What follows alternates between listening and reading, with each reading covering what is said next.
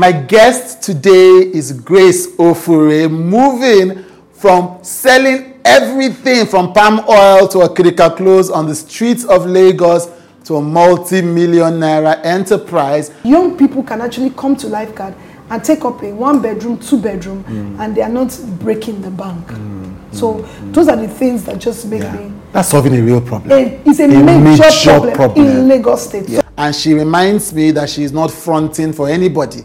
I want to explore how a person who comes to Lagos with nothing manages to find opportunity. Just she was she says she was just trying to survive. I was interested because of hunger.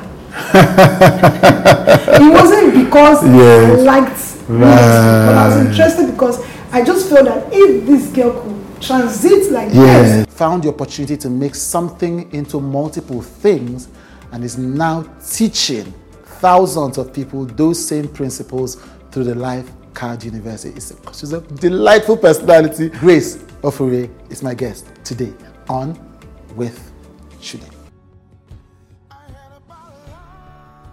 I graduated from school, so I came to What Lagos, school? Uh, Edo State, Right. uh, Ambrose University. So Yeah. I, I prayed and fasted. I wanted to serve in Lagos. So I actually came to Lagos to serve. Right. So why trying to sell, serve, because I had this belief that the way people are coming to Lagos, you Yeah. see, you ask now. Yeah. I had the belief that Lagos was had um, opportunities. Mm. Uh, you know, so I came to Lagos, and I was posted for NYSC Okay. to Tikan, and the first shock I got was that I was rejected.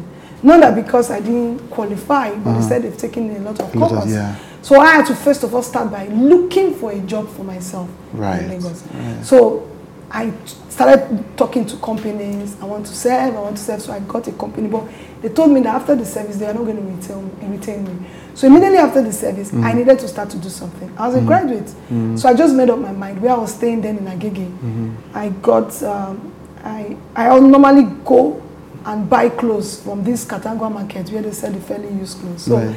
I started to think that okay, then I noticed that there are some guys when they take me to a particular shop, mm-hmm. I wait and watch what is happening. Mm-hmm. They are being paid for bringing me. So I mm-hmm. started to do that. Started to take people from the main, from the market to the Igbo guys. Right. So anybody I bring, they'll pay. So I now use the money to get some clothes in the market, took it to outside of the market, and sold like two, three, like fifty percent more than I bought it.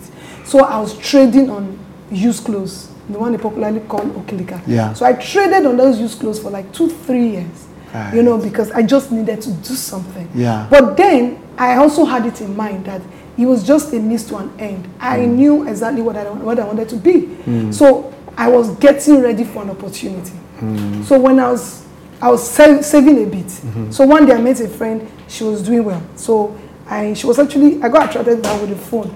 Okay. So I asked her the things she was doing. She now told me about real estate. And she now said that it's a place I could actually start from sales to investment Right. and that's going to so I was interested because of hunger. it wasn't because Yes. I liked real estate, but I was interested because I just feel that if this girl could transit like Yes. this, then that means there's money in this And place. since you, you two know how to work hard. So me too, I, I'm ready to do anything as far as it's good in the sight of man and God. so I started to begin to think through Yeah. um, what to do about it. And she now said, okay, I can invest. It's faster to make money when you invest than in Right. selling. So I didn't have the money to invest. Invest. But then I had some money, you know. So what I did was one day she now called me and said, There's an opportunity on the island. I was living in Iju. ah, it is where- I was living down There's an opportunity on the island. So I just said, Okay, know what? They said it was two million. I said, I don't have it. Yeah. I had like 300k or something after a lot of, you know. So I had to wear a cap of marketing people to join me.